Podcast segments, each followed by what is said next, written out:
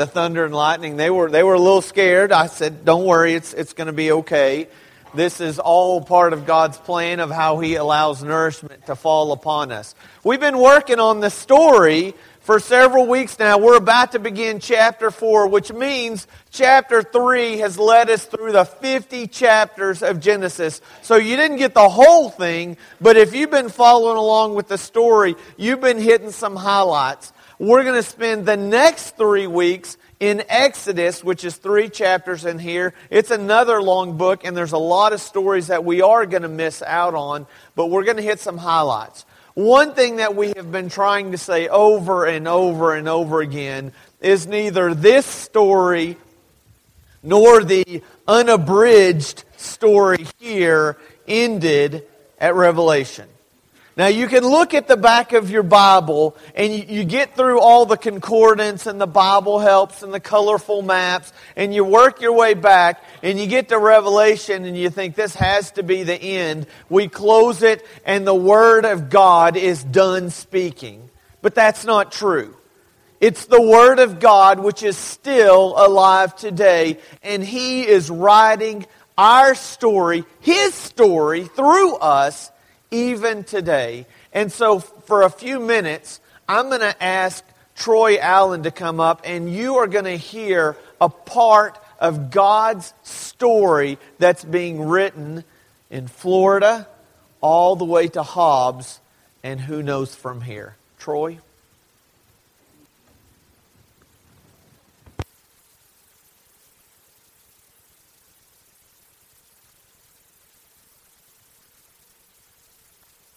Was up there earlier in your old pictures from school, and you're like, I looked ridiculous. And that picture's only three years old. My kids are like, Dad, they can't put that up there. Man came home from work one day, sitting in his chair, tired, exhausted from the day, and his son walks up to him and goes, Son, and goes, Dad, Dad, I want you to come out and play catch with me. Get off the chair, come play catch with me. And the dad goes, Son, I'm really tired. He goes, I'll tell you what, you go get your room cleaned and I'll play catch with you. So the kid runs to his room. He has his room cleaned in five minutes. Comes back to his dad. You didn't really go in that room. He goes, Yeah, it's spotless. Dad goes, oh, Room's spotless. Dad's still exhausted. He goes, Son, well, do the dishes for me. Do the dishes. Get the dishes done, and I'll go out and play catch with you. I promise, son, I'll get up and play catch with you. Kid gets the dishes done in two minutes and runs back to me. Dad, I'm done. And believe it or not, he got the dishes done. Dad said, I need more break than this. I just need a little bit more time to sit down. So he goes and he pulls out this 1,500 piece puzzle of the world. He says, Son, I want you to put this puzzle together. As soon as you're done putting that puzzle together, I'll play catch with you. Kid's gone. He's gone for the longest period of time now. It takes him 30 minutes. Comes back and he's got a 1,500 piece puzzle of the world put together perfectly. Dad goes, How did you do that? Dad goes, Son goes, Dad, there's a picture of a little boy on the back. He goes, and it was so easy to put him together right, but you know what? When you put him together right, the world comes out perfect. I told that story when I was 12 years old in a Timothy class, and uh, I was supposed to be speaking in the front of the church, and I told that story way back then.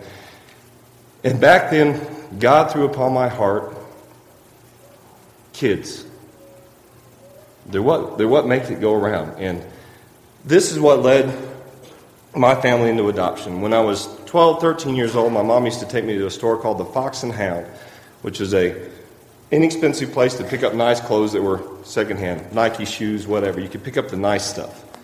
And I used to take my allowance money and buy shoes for kids that needed shoes. I didn't go buy them cheap shoes. I didn't go buy them the kids with the yellow stripes like I had to wear when I was a kid.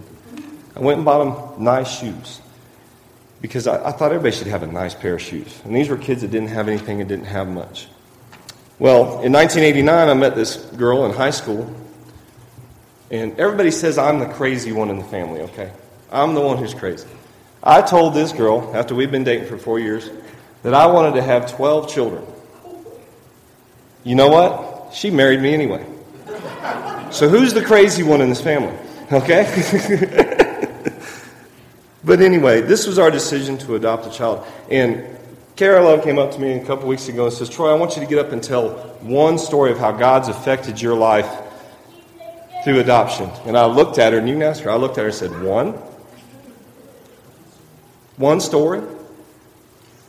How do I tell one story? Well, I, say, I went home to Becky and I said, Becky, they want me to tell one story about how God's helped us and, and through the adoption and through getting these kids and through raising these children. And I'm like, which one do I tell? Do I tell the one about Willie? He was the one who started all. Do I tell the one about Tyler, who was abandoned in a hospital bathroom at birth? Do I tell the one about Devin and Warren? The most recent one, both of us went, tell the most recent one. The most recent one happened just this last year. And you wonder as a foster parent or an adoptive parent, what am I doing? Is anything I'm doing helping anybody? You know, you don't do this for recognition. You don't do it for pats on the back. You don't do it for that, but you start to wonder is anything I'm doing having an effect? When we got Warren and Devin, Devin's 20 now, Warren's 22, just turned 22.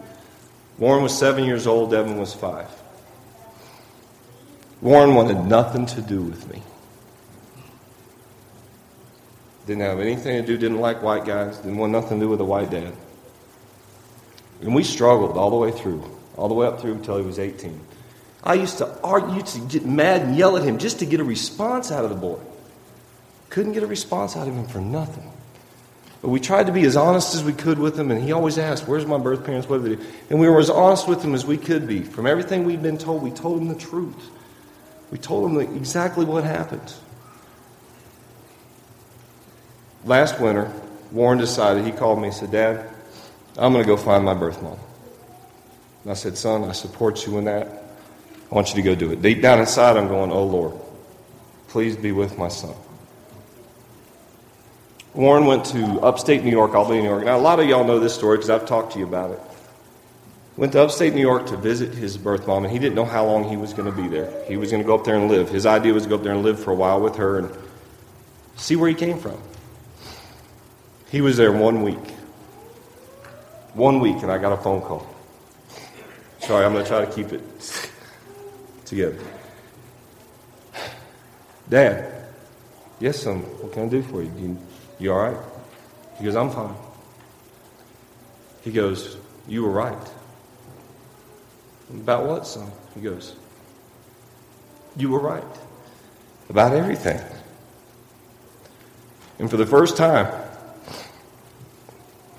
15 years, he said, Dad, I love you and mom. And thank you for everything you've done for me. Ladies and gentlemen, James 1:27. If you'll turn with me there, real quick, and this is another thing that got us started. It says religion that your Father accepts as pure and faultless. I can't see the words right now. Is for those who look after orphans and widows in their distress and keep oneself from being polluted by the world. Lady in church one time named Mrs. Gaines, sweet little old lady that I, when we first moved to Florida took us in as her grandkids and let us swim in her pool and always was feeding us. She comes up to me at church one day after Becky and I had been married for about four years, and all we had was Willie at the time. She goes, When are you going to start having kids of your own? I said, Miss Gaines, when I'm ready, when we're ready. She goes, Well, you might not ever be ready. I said, Then, Miss Gaines, then we won't ever have kids. Well, a year after that, my wife gave birth to Madison. And within a year, we had 11 children in our home. Miss Gaines, same lady, comes up to me and goes, Troy, when are y'all going to stop taking in kids? When are you going to stop doing this? And I said, Miss Gaines, whenever the Lord stops providing a way for us to take care of these kids, then we'll stop taking kids.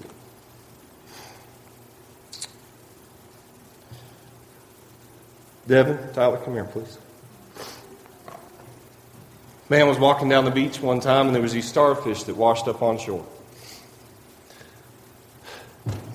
He washed up on shore, and he was walking down the beach, throwing each starfish back in the water.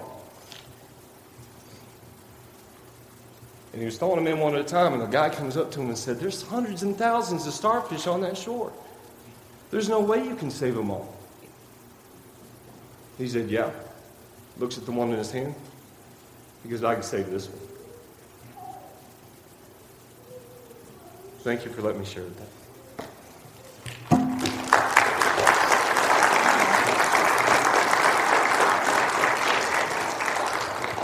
You know, there's a lot of things that we think about when we read about uh, Moses. Um, so many things come to mind. Maybe you think of him as the one who carries the staff. If you have kids that go to children's church, now is the time to let them go.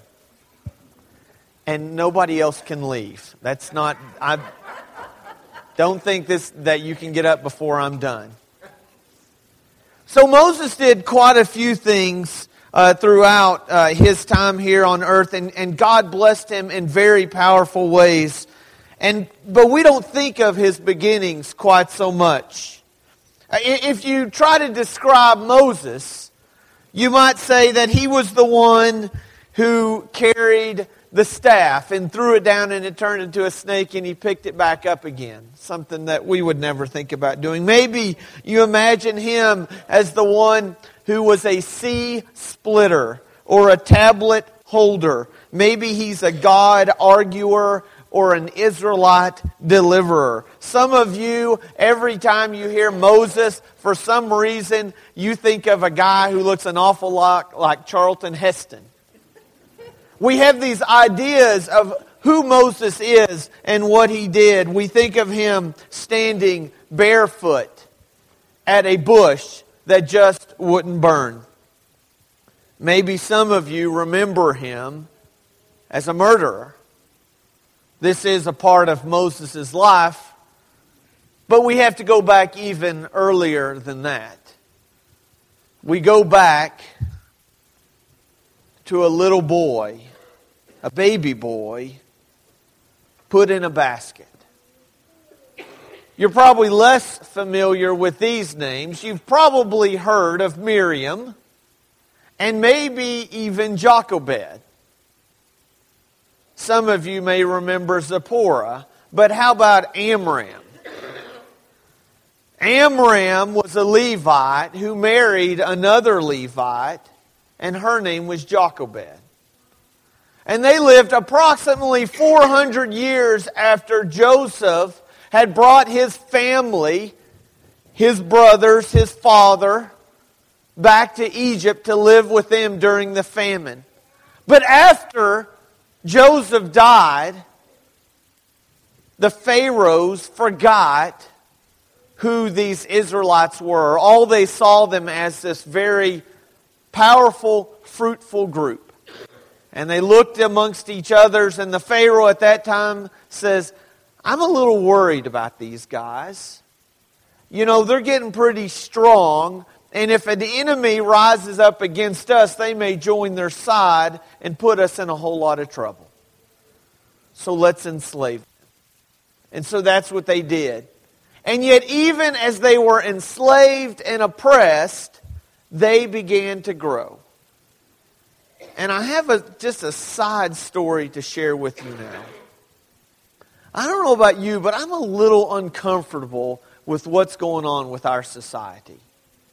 I'm, I don't feel, I don't have a warm, fuzzy feeling about the government, society, our culture, this angst that we have towards religion, this denial of a God. It really kind of bothers me a whole lot.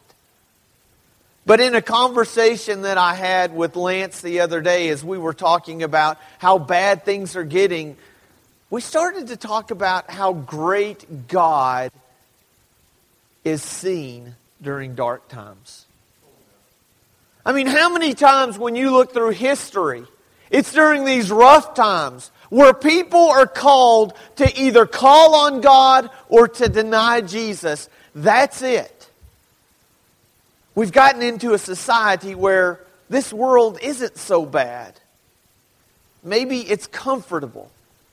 But that wasn't the case for the Egyptians. That wasn't the case for the Israelites who were under the thumb of the Egyptians at that time. And this is when God was ready to do a really great work. So Jochebed and Amram, they have a child. And this child is supposed to be murdered. That was the edict from the Pharaoh let the girls live, but kill all the boys. And Jochebed just couldn't allow that to happen. You know, we saw the picture up here. It's one that we may be familiar with, or at least you remember the flannel graph, the baby blue flannel graph that has Jochebed, and you have the reeds, and you have the little basket that Moses has put in and pushed down the river, and it's very clean and it's very sterile. And we know the story. We know what happens, right? We know what happens. And this is the insert awkward, weird preacher joke where everybody says, oh, Moses, he was a basket case. That's, I had to get that out. And so he goes floating down the river, and we know what happens next. Does anybody remember? Pharaoh's daughter. She's out bathing. She sees a little baby in the basket, and she says, Oh, there's a pretty baby. She looks up, and there happens to be Miriam. Miriam is who? Moses' sister. I mean, how serendipitous is this?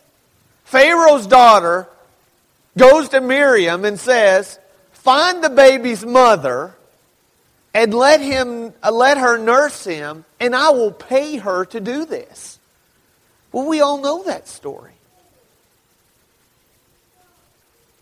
Jochebed didn't. She didn't know what was going to happen. She hadn't seen the flannel graph. She hadn't read the story.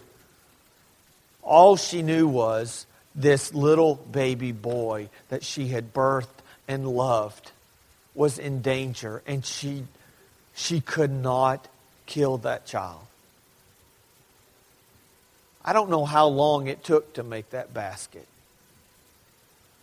but I can guess that before it ever got near that river, it had been soaked with tears from a mother who loved her little boy.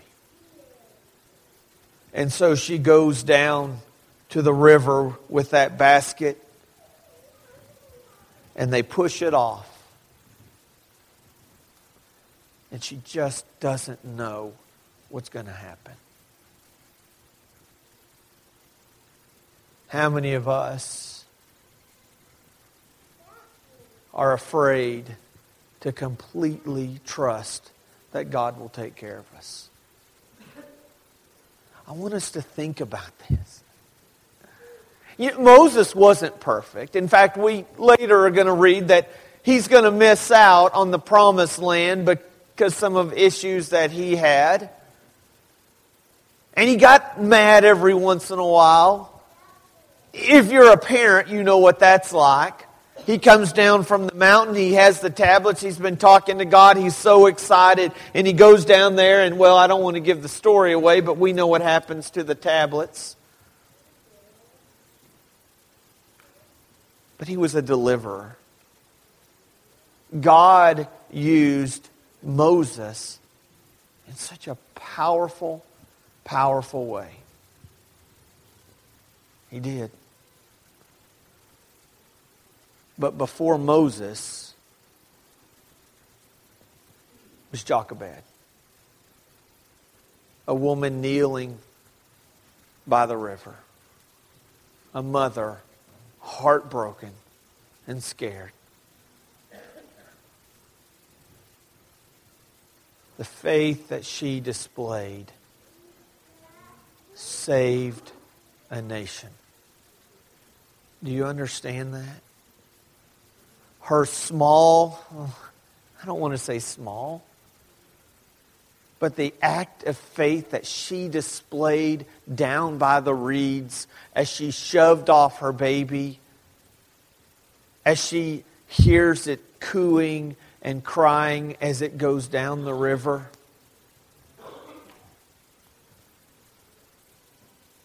That faith that she displayed with that little child allowed God to use Moses in an unbelievable way.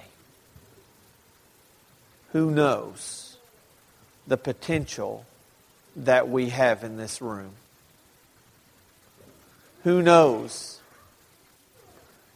that cute little blonde Conlin might not grow up and be the president someday?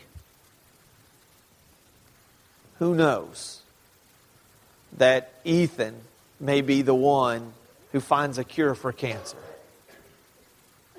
Who knows? That one of you who's past childhood may reach out and touch the life of someone who's going to do something spectacular. You just don't know. Here's what I do know it's very simple. Whether you have been a part of a family who's adopted, or maybe you yourself have been adopted, one thing we know for sure is this all of us have been chosen by God. I want to take just a moment and read 1 Peter chapter 2, starting in verse 9. It's a passage you're probably quite familiar with. But you are a chosen people, a royal priesthood, a holy nation, a people belonging to God, that you may declare the praises of Him who called you out of darkness and into His wonderful light once you were not a people, once you were an orphan, but now you have God as your Father. Once you had not received mercy, but now you have received mercy. This morning, we want to remind each one of you that while you were not only created by God, you were chosen by Him. I want to take just a moment. I think we have just enough time. I want to share a small video clip with you to celebrate what's going to take place a little bit later on today. You can skip one more. Troy was uh, thinking about sharing that picture. It has a little girl, and she was being made fun of at school. Let's go ahead and start our video.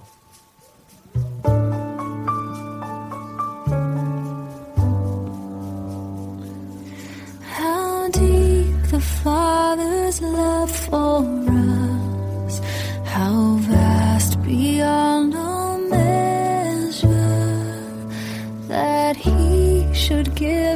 His only Son to make a wretch His treasure.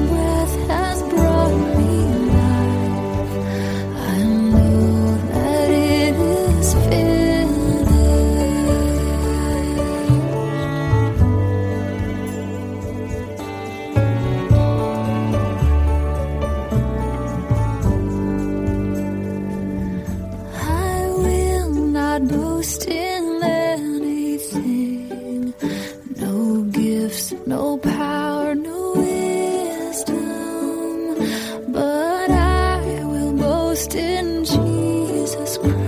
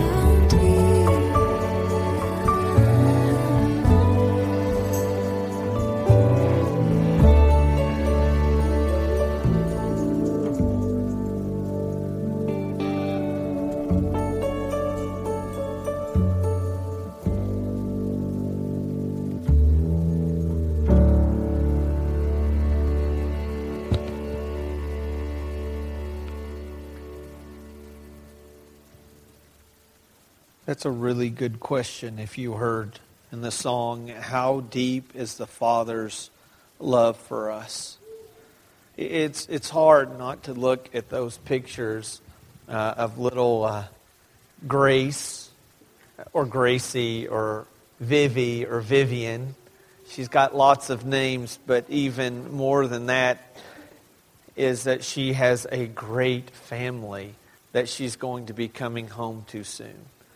I've just introduced to you uh, little Miss Grace, uh, who right now is in China and is going through the process of being adopted. Uh, she was abandoned by her parents. Uh, and while she is like many other starfish on the beach, there is a family here that said, We can't save everybody, but we can save her. And so the Camplains uh, have been through this arduous process of filling out paperwork and collecting funds and uh, doing garage sales and fundraisers and lots and lots and lots of prayers. I wish I could spend more time talking about this, but about a year ago, um, I, I, spoke uh, with Jacob and Cassie, and they said, you know what, we, we really want to talk with the elders uh, some morning, and it's, it's not uncommon for the elders uh, to visit with a, a, family. And I wasn't really sure what was going on. I was a little um, nervous or anxious about what would happen, and then she went on to explain we, we are going to begin the process of adopting, and we know it's going to take several years, but we know before any of that starts, we have to be in prayer. And so they met with the elders and began praying, and, and God heard their prayers, and everything has just been fast tracked. They were um, uh, assigned a child or offered an opportunity to take grace, and they immediately jumped on that, and it has been a whirlwind, hasn't it? Uh, in a lot of ways. Uh, and so it, everything has come quite quickly. Uh, and we, we want to ask you if you would consider partnering with this family as they bring grace home. And I don't know what that looks like for you in your life, but I'm really excited about showing a child who hasn't received much love and who hasn't been in a home. I can't wait for, for her to see a family. For some strange, weird white people to surround her and love her and hug her. Because she just hasn't had enough of that. And someday, when she's a lot older, what she's going to hear from people is, we remember praying for you and seeing your picture when you were still hundreds, thousands of miles away. After we have class uh, this, this morning, we are going to go straight into a meal that has already been provided. Uh, and we want to ask you to stay around with us as we get to listen a little bit more about their story and how this whole process, how God's story is being written today. Uh, and we're going to give you an opportunity. The meal is, is free of charge. Um, the staff has worked very hard um, uh, making the lasagna, which means that we went to Walmart and bought it. but we have heated it up and it will be ready with salad and some also homemade breadsticks that we purchased at the store. And we're going to have that. And we want to ask that you'll just sit down with the family uh, and hear a little bit about their story. Be, be willing to partner with them. Uh, we have a, a little vase out there that if you would like to make a donation for the food, all of what you put in that jar is going to go towards bringing grace home. And so we want to encourage you to consider doing that.